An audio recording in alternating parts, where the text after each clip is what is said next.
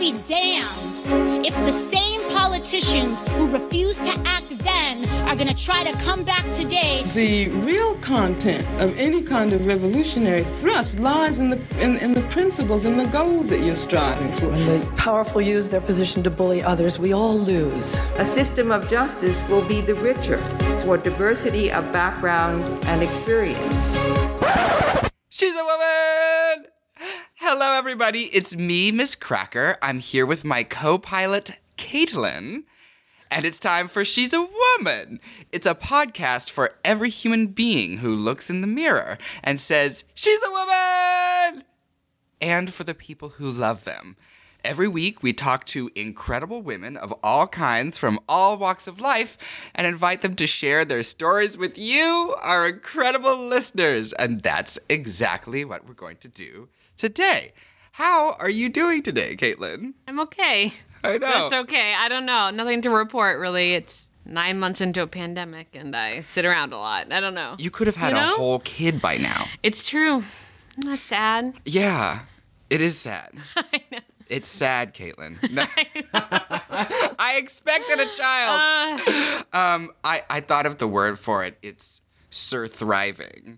And that's when you're just surviving, but trying to convince yourself that you're thriving. Do you know what I mean? You're like, oh, I'm cooking. Yeah.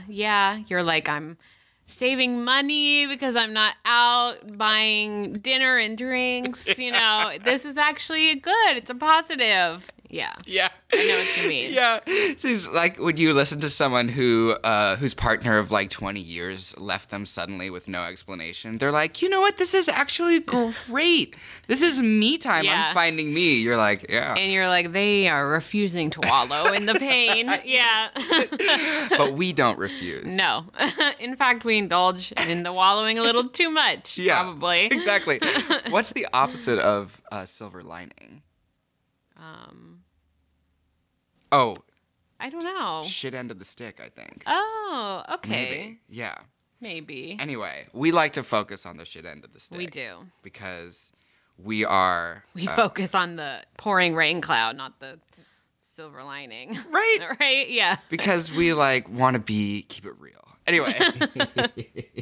I want to dive right into our serious, groundbreaking interview today. But... first, I have a little treat for you, Caitlin. I don't know the good news today. It's a good one. Every week, in fact, we do a little segment called Here's the Good News, where we share positive stories torn from the headlines. The idea is that we'll bring you, our listeners, a little hope during these difficult times. And I think that this story will give you some pause for thought, Caitlin. Is it another dog? Good news. It's another dog. We can't stay away from it. No. Okay, so here's the good news. The New Guinea singing dog isn't extinct. Now, I know you're probably wondering, what is that? A singing dog? Exactly, right? Okay, I'll explain. For now, I'm just going to say this. This adorably perky dingo-like animal disappeared. Dingo. It's a dingle. Okay, the dingo-like animal disappeared. Yeah, this adorably perky dingo-like animal disappeared from the wilds of New Guinea long ago, only to be discovered again this fall on the island's Indonesian side, a.k.a. they're alive, Caitlin! These dogs are still alive. A bunch of them? A bunch of them are still alive, enough to define them as no longer extinct, which takes a few. So I know that you're excited because it's a dog. Yeah, but why does it sing? Well, we'll get there. Okay. I want to tell you the special things about the dog. Okay. Two things. First of all, we have to note the obvious cuteness factor. They look kind of like a ginger dingo. Aww. Which actually sounds like Nicole Kidman's Twitter handle or something. Ginger dingo. Yeah, I could see that for her. They look kind of like a ginger dingo with a bright red coat, perky ears, and a very bushy tail. So obviously, we have to value the cuteness. Oh, yeah. But more importantly, according to the New York Times, the New Guinea singing dog is a dog with a very special past. It's considered the most ancient domestic dog on Earth. Wow. So like, so they've been around for a long time. Yeah, it's like your first friend. Okay. In first grade that you still kind of talk to. Right. Yeah. Oddly, like, distant now, but still weirdly important. Exactly, yeah. You'd get in touch with them, you know. Every Christmas. Right, or birthday or something. But yeah, that's them. They're, like, wild now, but they used to be the most ancient domestic dog on Earth. So their story may shed light on the complicated and still emerging picture of dog domestication in Asia and Oceania. That is to say, studying the singing dog can teach us about the relationship between dogs and humankind. I mean, their story can open up a window into human history that we wouldn't have without them. And they were hiding? They were just kind of like... No one knew where they were. Huh, interesting. And, okay, so now you asked a couple times and I avoided it. But you're kind of like, fuck the history lesson. Let's talk about why they're called singing dogs. Do they sing? But I kind of wanted to leave that part for last because I did some research and their howl is definitely just like a normal house dog owl. So they're called the singing dogs for no reason, basically. For basically no reason. Aww. I kind of wanted to open up a YouTube link and hear this like chilling, mournful song, but yeah, like weirdly like in pitch or something. Right. Yeah. You're like, oh, that doesn't sound like anything I've heard before. Let's name this dog the singing dog. The singing dog. But for anyone who has a dog, you know this noise is the same noise that happens every time an ambulance goes by your house, you know? Right, yeah. So, sorry, singing dogs. You're just... Well, maybe since they were one of the first of their kind, they were like, wow, what is this beautiful noise? Exactly. But now we're used to it. Yeah. Anyway, this is just another story about how losing animals to extinction has a huge impact on humanity. We miss out on the relationships we could build with the animals, but we also possibly miss out on learning about our own past if we... That's true. Yeah. And now they're wild again. We failed them, you know. Right. They were kind of like, fuck you guys. Yeah. It's kind of like back to that first grade friend. Like, if you lose that friend, then you have this whole childhood trove of childhood stories that you can't really ever talk about with anybody else because they don't get it. Exactly. Yeah. So the singing dog could be that friend. That's right. Yeah. I really wish that they had a cool howl because I could see a whole Disney movie. Oh, you're right. Like if Balto has one. You're right. You know? Yeah. The singing dog would be like Rock-a-Doodle except for Dog-a-Doodle. Rock-a-Doodle? You don't know Rock-a-Doodle? No, what's that? You don't know about Rock-a-Doodle? No, what's Rock-a-Doodle? Rock-a-Doodle is the story of a rooster who's basically Rooster Elvis. And it's a true story? No. Oh. Well, you said, like, the singing dog, so I thought maybe... Well, no, I've never heard of Rock-a-Doodle. We have to watch Rock-a-Doodle. It's this rooster who has this Elvis-like singing voice in a cartoon. I think it's like a Dreamworks or something. Okay. And he becomes a famous rooster. Now I need to call my first grade friend because I don't remember exactly how the story goes. Okay, yeah, I've never heard of it. But we're going to watch it. Anyway, what the hell were we talking about? The singing dog. The singing dog. And how it's important that we don't let our... It is important. Dogs down. And I don't want to look at the shit end of the stick of this story, but there have been other dogs that we've been friends with that haven't been so lucky. There was a dog in the Pacific Northwest of the United States that gave wool, like sheep. Oh. And it was bred in captivity by the indigenous people of the Pacific Northwest, It's okay. I can't say Pacific Northwest. Of the Pacific Northwest. So it's like Washington State's answer to the singing dog in a way because it was one of the most ancient friendships between animals and people there. But they weren't so lucky. They are extinct now. They're gone forever. Yeah. It was European settlers that were like, what's the point of this? Yeah, very sad. So we lost that dog, and we probably lost a lot of our own history when we allowed that dog to go into extinction. However, just to keep things on a positive note, because this is the good news section. That's right. We have put a picture of the insane woolly dogs of the Pacific Northwest on our podcast page. She's a Woman Podcast, all one word, all lowercase, on Instagram. That's right. And we also put a little sample of the singing dog singing as well. Okay. Yeah. It's literally just like, oh, it's so cute. And that's you. That's not even the dog. That's you. I know. Yeah. You know what it is. Anyway, so that's our good news for today. And it is an excellent warm-up because we have some very spirited ladies with us today. My guests today, Caitlin, are Liz Culley and Daryn Carp. They host an amazing podcast that I have guested on before, and it's called Scissoring Isn't a Thing, which is Embassy Row's first LGBTQIA+ culture podcast.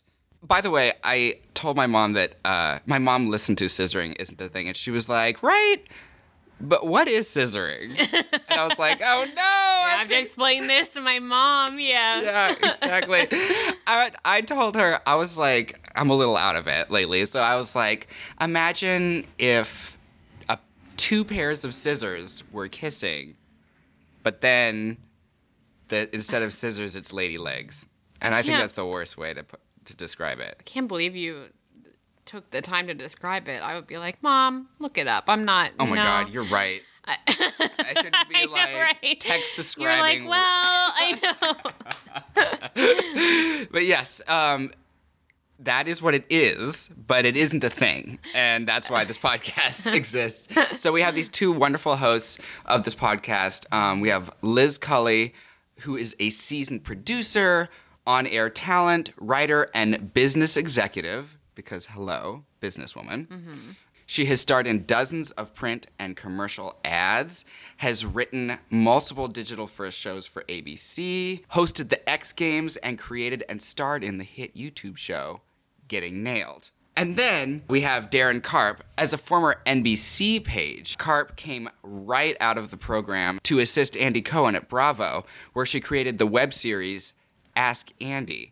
At the start of 2014, Andy and Daryn left Bravo to start a new production company, Most Talkative, which I feel like I belong there. Since leaving, Daryn has become a correspondent for Bravo TV, where she hosts numerous web series, and we're going to get into that. Let's do it. Because I'm one of those assholes that has basic Zoom. I don't have the upgraded yet, which I really need to. Do you know what I'm saying? Like, I mean, you're famous. You should probably have upgraded Zoom, but... Did you see that Hillary Clinton has basic Zoom, that she doesn't have the upgraded version? She was on a broadcast interview and it cut out like, you know, you've reached your 40-minute max. Is updated Zoom like the new iPhone in the era of COVID in 2020? Oh, where it was like, absolutely. Do you have a camera? And now we're like, do you have Zoom 5.0? Like, this is where we've come in society. Yeah. Like, oh, she's got money. Stick around with her. Oh, my God. First of all, I want to say to these incredible women, welcome to the show. How are you guys doing today? Good. We're so excited to be here. I mean, I know that your audience cannot see us, but I just want the audience to know that I'm triggered because Miss Cracker and Liz decided to wear the exact same fucking color and no one told me. And now I feel like I'm a little less than. And I'm triggered, guys. I'm triggered. Daryn, I have to take small victories and small moments to hold like even a flicker of a light to you. So if it was me being mean and matching Miss Cracker on her show, then sorry. I'm really glad to have you guys on here because I was just on your podcast and you guys pack so much. You go so deep in one episode, and I think that's what makes the show so great is that you talk about the stuff that makes us laugh, but you also talk about the things that we need to confront today. And you make it entertaining the whole time, which is, of course, from a drag queen's perspective, the most important thing. That's a pretty big compliment. Thank you. That's coming from you.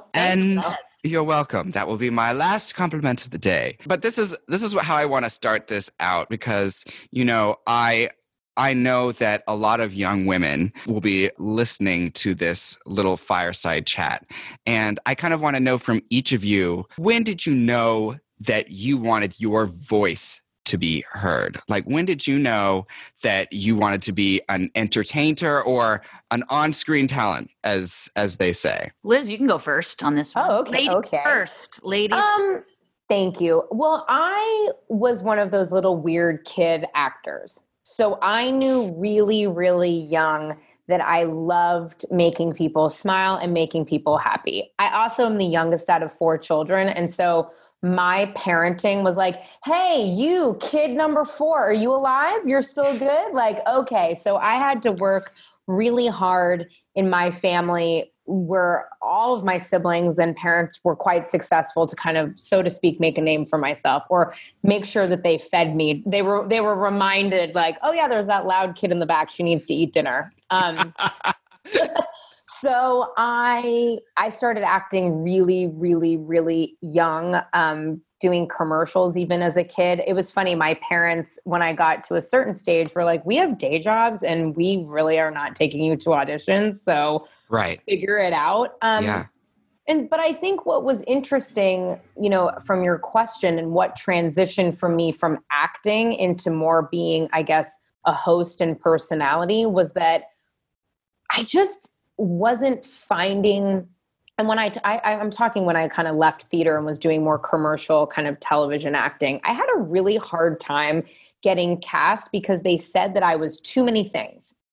I right. was pretty, but I wasn't, you know, thin enough, or I had a deep voice, but I wasn't dark-haired or big enough. I wasn't enough to fit any type of role. And I was like, well, I love making people laugh and, you know, and introducing other people. I love discovery. Well, why don't I just be myself? And so I think that's when I transitioned more into hosting and producing and writing and things like that. And it was more about finding the confidence that who I was enough and that I had something that could either make people smile or cry or laugh or inspire other people. And I think that happened around my mid 20s. It's so funny. It sounds like you ran into a little bit of the thing that we hear from a lot of our guests that are in entertainment is there's this special standard, a very weird standard for women where you can't be an entertainer and be pretty because the pretty will be distracting. But also you have to make sure to be pretty. Do you know what I mean? Like, it's this weird, like, it's the, like, wait, what am I supposed to do then? I can't be funny if I'm pretty, but if I'm not pretty, I can't be funny. You know what I mean? Listen, I've had so many people tell me no. I've met so many people along the way that now are huge stars where I'm like, oh my God, that's so funny. We were in acting class however many years ago. I've seen people not make it. I've seen it all. And I think for me, I just kept working and I kept finding a different angle or taking a different job that, you know, no job was too big or too small. And yeah, I mean, for me, if I'm being really blunt, it just kept coming down to my weight. And I just want to say, because I think, you know, no one can see me. Like, I'm not a big person. I mean, I'm like a little woman, but it was never enough. I mean, and it was so, and I just got to a point where I was like, I just can't have somebody tell me to lose any more weight. I can't get thin enough. And I don't know what's enough anymore. Daryn, you had a rocket climb when it was your time, but when did it all start for you? When did you realize this is how you wanted to speak to the world? Well, thank you for saying I had a rocket climb. I mean, for me, I'm one of those lucky people that sort of has always known what they wanted to do. I've wanted to be a game show host since I was 7 years old. And so I've been game show, nothing but game shows. I was that kid that'd come home from school. I'd put on Game Show Network. I would watch the game shows from the 60s and 70s with the plaid flannel suits and the big lapels and the long skinny mics. And I was just captivated. I mean, it was really interesting though, because with Liz talking about like the image and, you know, and even you, Miss Cracker, saying like, you know, you can't be too pretty, but you can be pretty. For me, I never thought about that growing up because, well, one, I always viewed myself as like this tomboyish, like not girly girl, awkward type of person. I was athletic, but I was also into theater. And so I've kind of fit many molds over the years. But for me, I wanted to go into a field that was predominantly like 98% male. Like there are very, very few female game show hosts from back in the day. Like no Alexis Trebek. Yeah, right. Exactly. I mean, today, you know, listen, like we have Leslie Mann, we have Leslie Jones, like we have Jane Lynch, like we have tons of women that are in the field. But back in the 60s and 70s, how I grew up, at least from watching those shows, it was Betty White or bust. And she was married to a famous game show host, Alan Ludden, at the time. And so for me, it was always just like, I want to do that because it feels so right to my personality. And it wasn't so much of like having a voice as much as it was, this looks like so much fun. And if I can get someone to pay me to have fun, like that's the dream job for me. And I've kind of like stayed on that for a little while. Oh my gosh, she's giving away our secrets. she's telling everyone what the actual thing behind it is. Yeah, By the way, Daryn's new book, Betty White or Bust, is... It's coming out soon. So yeah, along the way was you were becoming yourself. Like, were you getting people saying, oh, there's no women doing that, look at the television? Were you getting those negative responses to your dreams because you were a woman? It's interesting that you say that.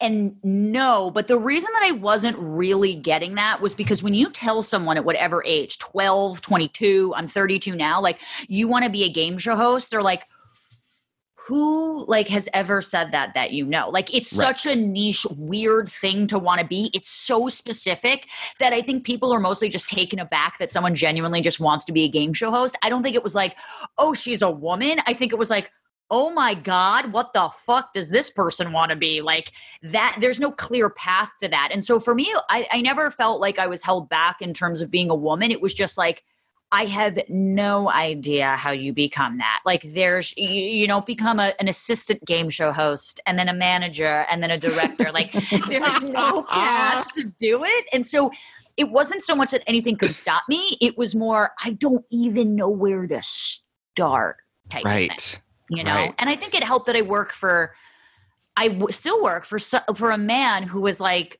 so supportive of females and in this great environment that when I really became in my formative years, my career, when I started to get into a professional environment, it was an added bonus. I felt like to be a woman, let alone a gay woman. Like it felt like it really enhanced my image in a weird way. I've taken advantage of it, which has been good.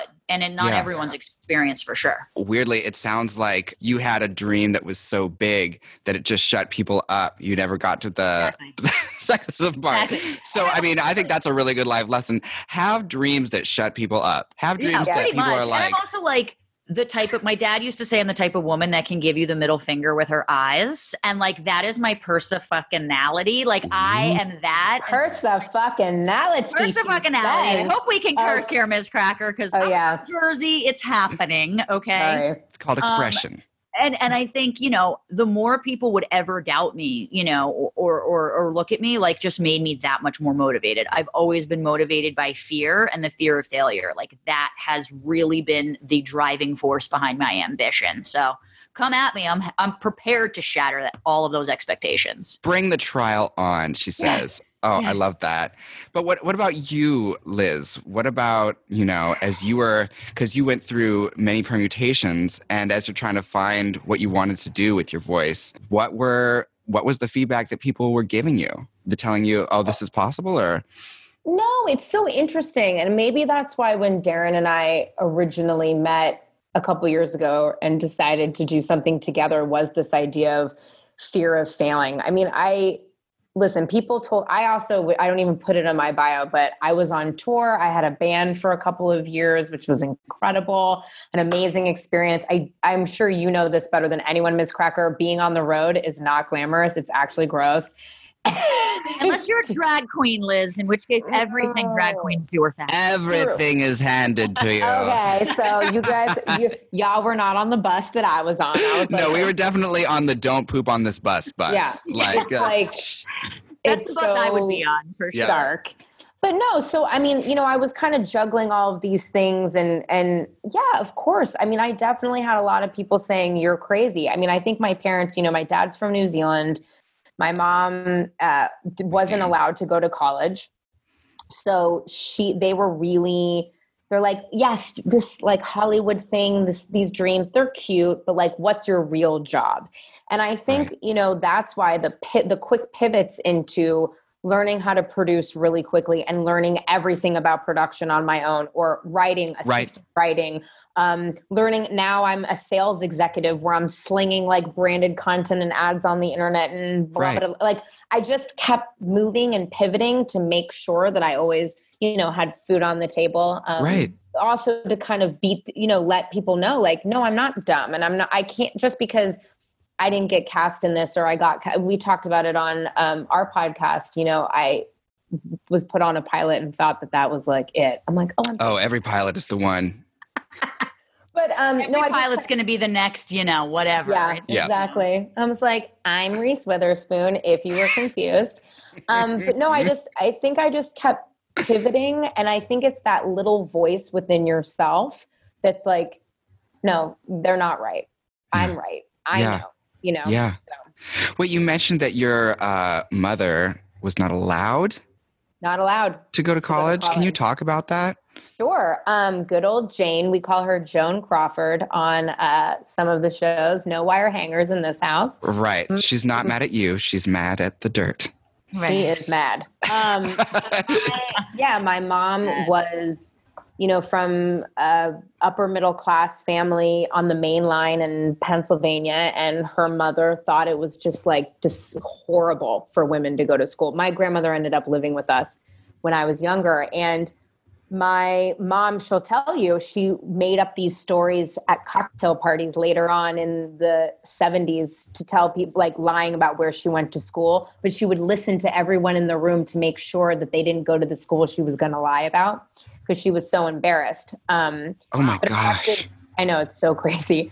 My grandparents just thought she should get married, and that is it. And actually what she ended up doing was she worked in the first Chinese restaurant in her like whole area in the 60s. And then she left in the middle of the night with her best friend and went to Europe for a year. Oh my gosh. Wait, what did you think? What did you think looking at her story like that? What did that was your woman figure? Yeah. And, you know, my mom ended up going and starting her own business. She was a very successful travel agent.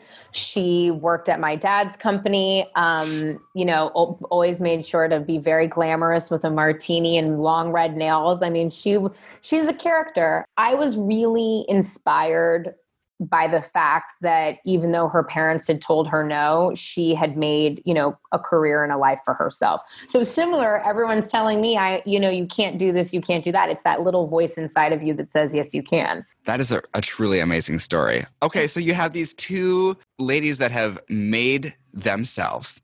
And now I want to know how you guys came together. You mentioned your meeting. What was the evening that brought you together? Because I have this vision that it was actually a lunch that brought us together, right, Liz? I'm not remembering this incorrectly. You were no, Daryn. Hey, here's to the ladies I want to say it was at Chaconi's in Hollywood, in LA. And our mutual friend who also works at Embassy Row, who like actually runs a podcast division, Sarney, introduced us. And I think it was a little bit like, oh, you're a lesbian. Oh, you're a bi. Like, you'll like each other, like type of thing. Like, it was one of those things. And Liz can tell you, one of the first things I fucking said to her, you know, we sit down, perfectly nice, we kiki, like we're having a great time. And she puts her, you've seen her nails, right? And so she's ordering something. I go, sweetie, you do not hook up with women with those nails. And she goes, my wife has no complaints about it. And I was like, oh shit, because her nails are so long that I was like, no good lesbian has long nails. And right. You know, I was like totally taken aback. She's like, well, I've got no complaints and I'm bi. And I was like, okay, we need to start a podcast about like stereotypes and even like stereotypes within us. I mean, it was just a joke, and Liz obviously took it wholeheartedly, but that was kind of the meeting of the minds, right, Liz? Am I remembering or disremembering something? No, it's totally right. And you know what I have to admit, and I've in all of our shows, I haven't admitted it, but I'll admit it on this show, is good. I thought you were a vegan for some reason. Nothing wrong with being That's offensive. But then she looked at your nails. Yes. Right. And then I was like this realized. Is a carnivore right here. This is a carnivore. Well, no, because I remember Sarney was like, I really want you to meet Daryn. She's so smart. She's so cute. Like, works for Andy. We really want to do something with her. And Embassy Row at the time had taken Getting Nailed, my nail show. And we were, again, for anyone that's listening that is in entertainment, and I'm sure both of you guys can back me up, don't stop going. Like, Getting Nailed has been bought and sold by like every network in the world. This is like they had bought the show. We had met Daryn. They were like, we want to keep going with you. But like the whole deal fell through, like whatever. I don't know. I just have to say that. I know it's your show, Miss Cracker, but people, you go, just keep going is my one thing for you guys. Because that is exactly why we have this show, for you to say things like that. Because you know what? Our listeners need to hear it kind of, but they're not even here yet. I needed to hear that right now. But anyway, so she said, Daryn's so cute. And I was like, well, I looked on Daryn's social and she looks really healthy. Is she vegan? Like, where should we go to lunch? Like, I think Chaconi's is so, LA, they'll have vegan food. And this one sits down and I don't even remember. I think I ordered a burger and fries. I was like, and I was like, and can I have cheese, like chili cheese fries with it? Like I don't know why you assumed that. I don't know. I'm fit. That I was a vegan, but all right, I'll take it. I don't know. You're skinny and hot, Daryn. All you fucking lesbians who are skinny and hot, they're all vegans. What do I know? I love that you had so many like assumptions to begin. That there was, and it's funny because like I think you suggested your podcast is sort of about taking them all apart, and I kind of wanted to ask you, like, you have an opportunity to do a podcast that's just entertainment and getting the good stories from celebs and public personalities. But then you, like I said, you dig in and you talk about assumptions and how we can break those down. And you talk about the tough issues. Why do you want to do that when you could just be having a good time? Well, I mean, for me at least, and I'm not going to speak for Liz, because sometimes we do have different opinions about this. But for me, like, we just found that every time we would get together as friends, like, there would be all these things that would happen to us that we would be like, can you fucking believe that straight people ask us this? Like, we'd be like, can you fucking imagine this? And I actually think it was one of our first conversations where we were literally talking about scissoring, we were like, oh, that's how girls have sex. And then Liz was like, yeah, but scissoring, like, it's a thing. And I was like, it's not a thing. And she was like, no, but it's a thing. Like, trust me, I do it. And I was like, it's not a thing. I am a lesbian. I am telling you it's not a thing. I have the bruises on my pelvic bone to prove to you that we bump. Yes. It happens. We're just bumping labias. That's what we're doing here in lesbian over here. We're just bumping labs. And it was so funny because for me, like, it takes a lot for me to get offended. Like, I fully believe that you can ask me whatever you want and like I really will not be offended.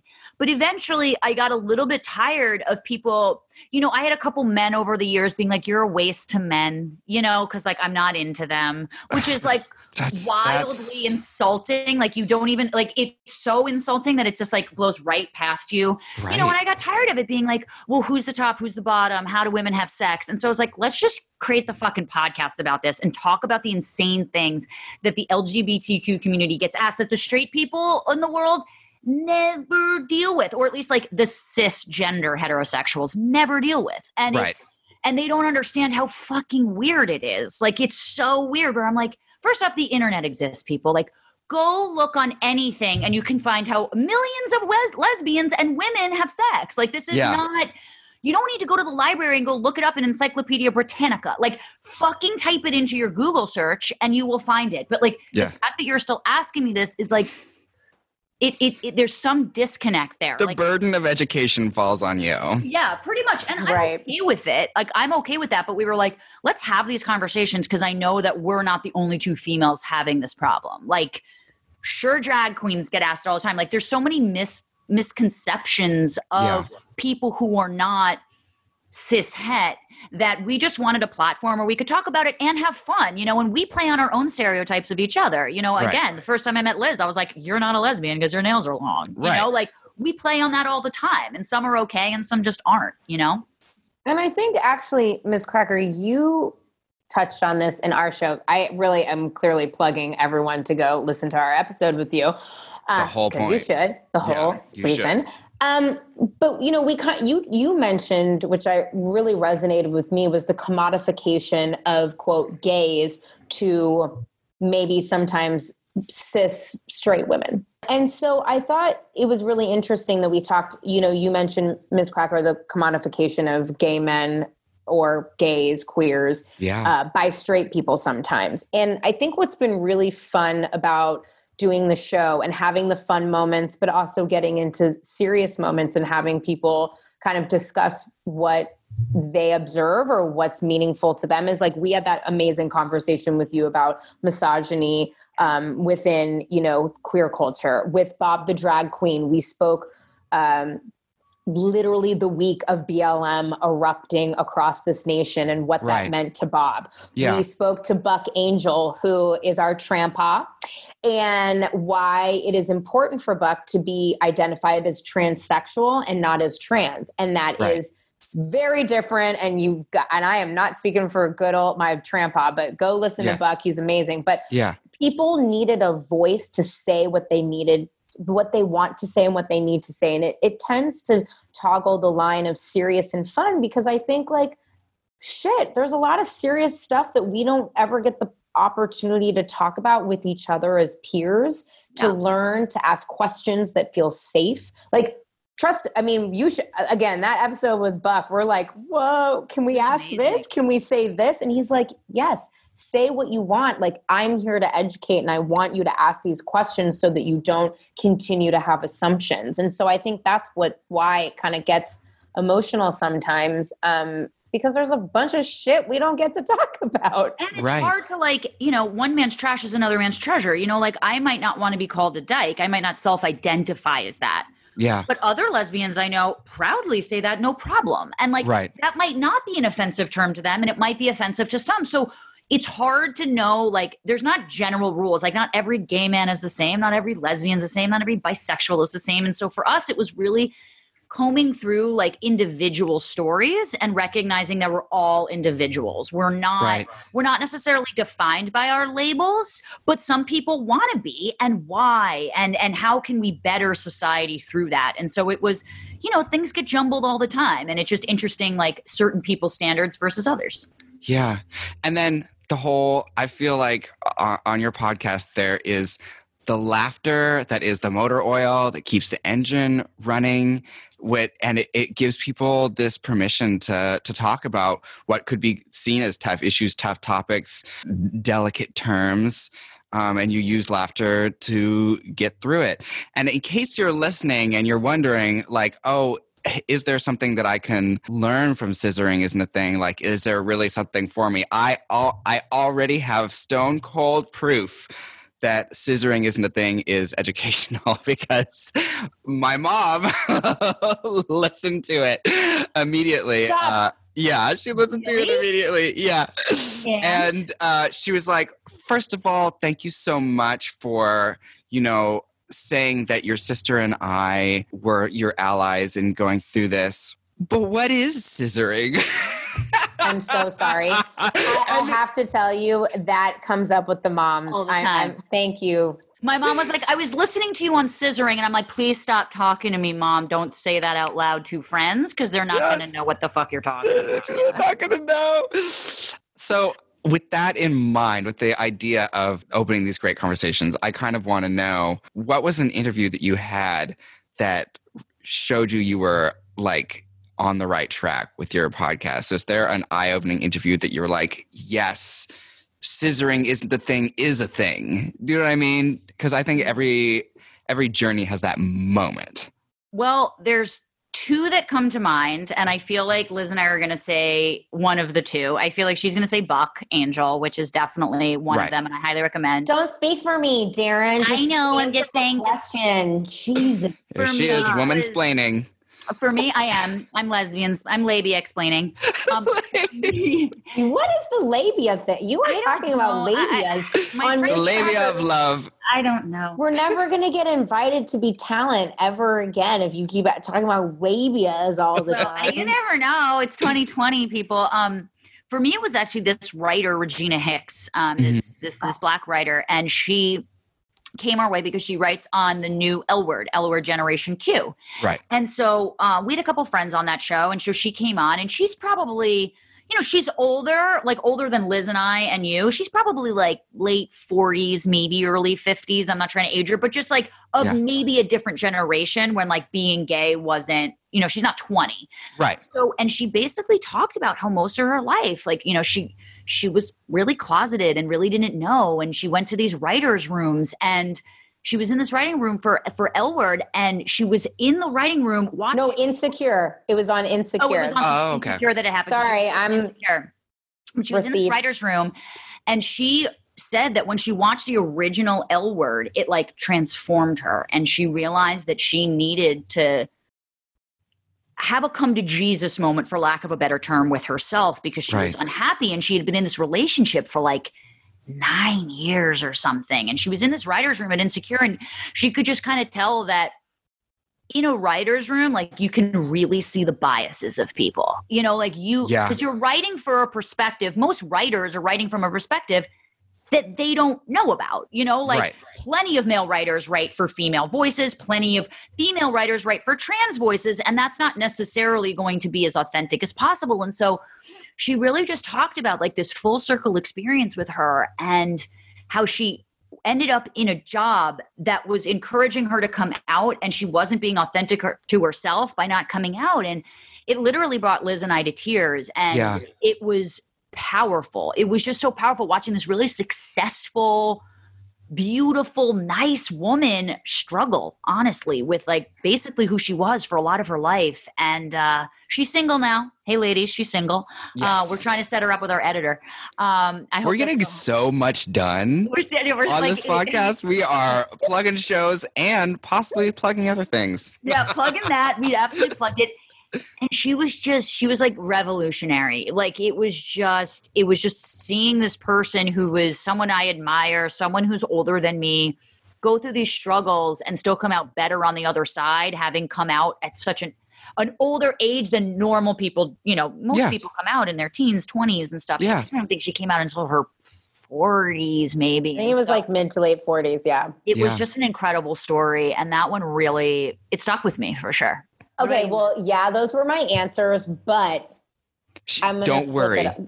Don't worry. I think what you were asking, Ms. Cracker, I'm not sure, was also like perhaps when we felt like the podcast was actually working and it wasn't just like a side. I mean, everything is a side hub. Daryn and I, between the two of us, potentially have upwards of 42 jobs. Right. Daryn is a woman about town with so many different hands and many honey pots, myself as well. So many different labias was what you wanted to say. Despite those nails. One more labia joke and I'm done. But, you know, and again, for the listeners listening, like, I encourage you to have side hustles. I encourage you to throw things up on the wall, like, because you never know, right? But I think what you were getting at was maybe like, when was the episode that you knew maybe it was working? Was that, I don't know if that was kind of what you were like that. I feel that too. Getting at a little bit just to differentiate. Because Daryn, for sure, heartstrings and really initial deep conversations, I think, was Regina and Buck. But I have to be honest, it's when people like yourself agree to be on the show, it's so humbling. Yeah. And I know I am speaking for Daryn because I know you probably agree with me. We fangirl the fuck out. It really feels like we're on to something. We're doing something cool. It felt like that with Brad Goreski, who I would also say is like a huge, you know, fashion like and TV personality. He came on the show. Your colleagues on RuPaul's Drag Race, Shangela, Bob, like all of these people agreeing to come and give us their time, it floors me. And I love screaming into the back of my house. My wife is a huge RuPaul's Drag Race fan, and I was like, we have fucking Miss Cracker on the fucking And Peppermint was like that too. Like when we had Peppermint on, Liz couldn't like stop. I was like, Liz, take a beat. You got to breathe. It's funny though, because Miss Cracker, when you came on, you know how we were talking about how Caitlin basically like runs your life and she like filters the dick pics for you. I really need Caitlin. Caitlin, I know that you're on and I know that you're listening. You know how Kim Kardashian came out with like that selfie book? Yes. Caitlin, please come out with a Ms. Cracker fucking dick pic book. Oh my gosh. I would fucking buy it, and I want to know the dick pics that these drag. Yes, I would, because I want to know like I want Miss Cracker's rating. She could be like, this is a 7 because of girth. This is a 2 because of lighting. And Caitlin, I need you to do this just for me and have it be done. Miss Cracker, I see your wheels running in this. I'm just thinking there's these books that I think Tasha came out with, the big boobs book and the big dick book. I know that. Yes, you know them, the coffee table books? Mm-hmm. Yes. And I'm just thinking like if you take that vibe and coffee table energy and you add instructions and tips for life. Tips. Like angles for the dick pics, like the lighting, like the ring light, like make sure you have like a special ring light just for the dick pic. You need to do this with Caitlin. I was like, I'm genuinely curious. Like I want to know like what, like do you want abs in the pic? Maybe it should just be a dick. Like I don't know. I'm just saying there's money to be had here. There's money. This is one of those things where it's like you will hear so many people say, both men and women, I do not want your dick pics. And I think that strong statement, because I think dicks are beautiful. Right. I think that strong statement comes from the fact that there are so many ugly dick pics, and we would be fixing a huge problem in the world. Yeah, if you're like, I didn't want this, but I do respect it as art. Do you know what I mean? And even Caitlin being like, see, I wouldn't show this to Ms. Cracker because, you know, the lighting and the angles, it's not good. And I don't think that it's genuine. Like having the instructional video between the back, like it's a book worth reading. That's America's Next Top Dickhead. Just. Yes. Oh my God, I love it. Okay, wait. Now you gassed me up a little bit about how those moments of like having megastars like myself, I roll. I do want to pick your brain then, because you know, I'm just starting out, and I want to know what's something that you dropped, cut, or decided to never ever again do on your podcast. I've got two things. One isn't going to apply to you, and the other one will. She was quick. You were quick with it. Yeah. I was thinking about this. I will say, so, you know, we have an odd shooting schedule where sometimes we do them weekly, but then like COVID hit and we had like ramped up like 20 episodes before COVID.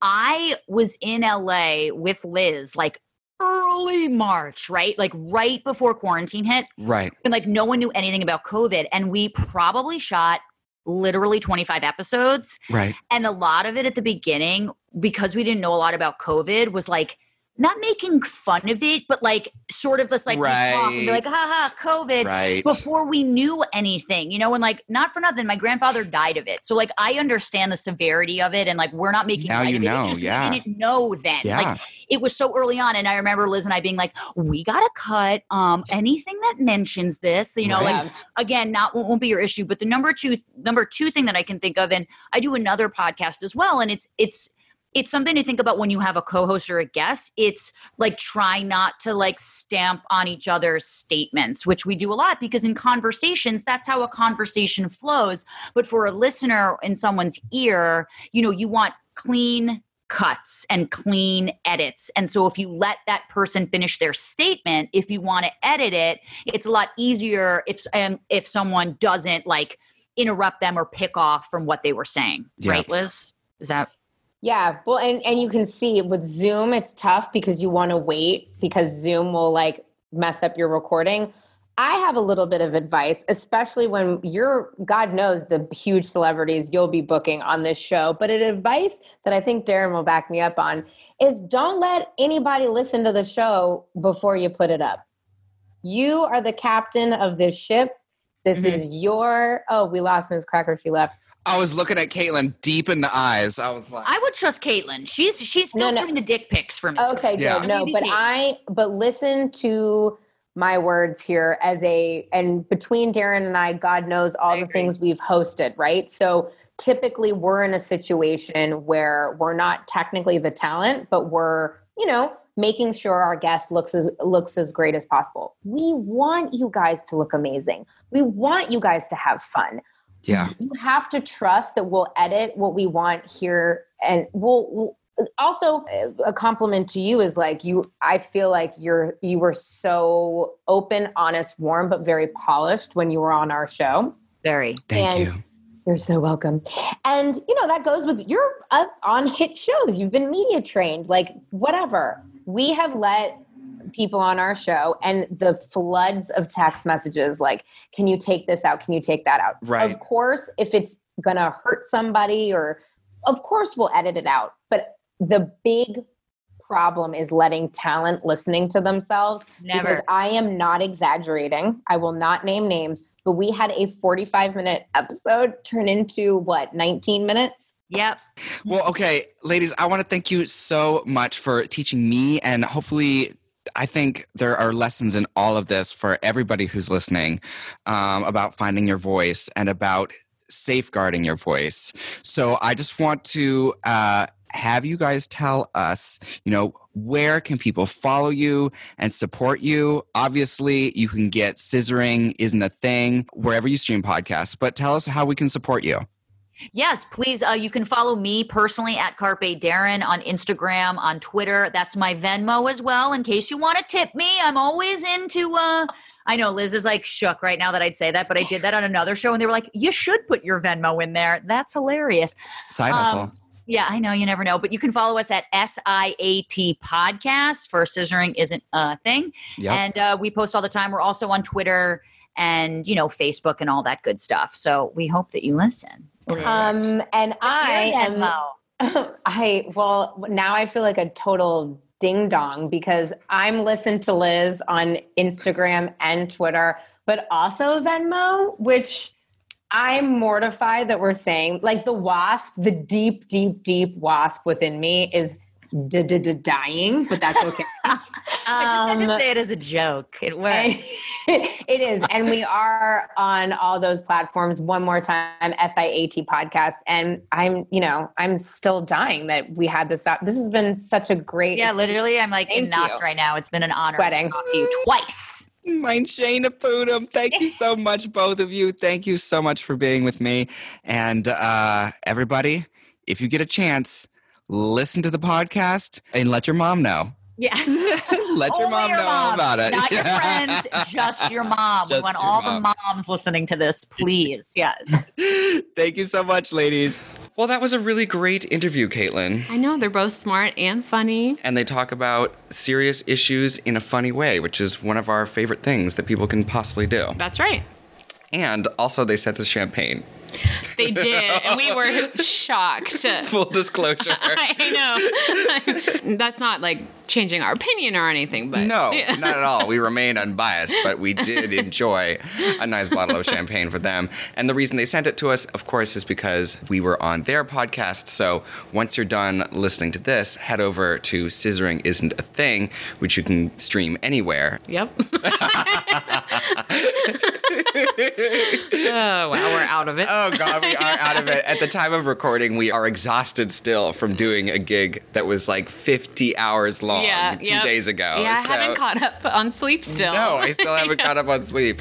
So Happy New Year to everybody. Happy New Year. Yeah. That's right. Yeah. Oh, yeah. That's like, this is going to be coming out. This is our first episode of the year. Yeah. Well, we made it. We made it. So congratulations, everybody, for making it to 2021. We're very happy we did, because hopefully this one will be much better. But having said that, Caitlin, it's time to wrap up our little show. But first, we're going to take a little break. Okay, we're back. And now, Caitlin, it is time for us to wrap up the show. So First, I want to say this to everybody that's listening. If you liked your time with us today, make sure to subscribe, rate, and review. That buzzing noise will happen in the closing of our podcast no matter what. Make sure to subscribe, rate, and review. We love reviews. In fact, we love them so much. We're going to start reading some of our favorite reviews right here at the end of the show this month. But enough about that. It's time for the credits. This podcast was produced by Caitlin Gretham. Thank you, Caitlin. Yes. And then I did it. The cast includes me and also Caitlin. And it is distributed by the amazing Studio 71. Woo! So thank you for joining us today. Make sure to tune in next Monday for another exciting episode. And remember, if you ever feel down, all you have to do is look in the mirror and say, "She's a..." Caitlin. Oh, I zoned out. Okay. Start over. And remember, if you ever feel down, all you have to do is look at the mirror and say, "She's a woman!" And I'll be with you. We nailed that. Yeah.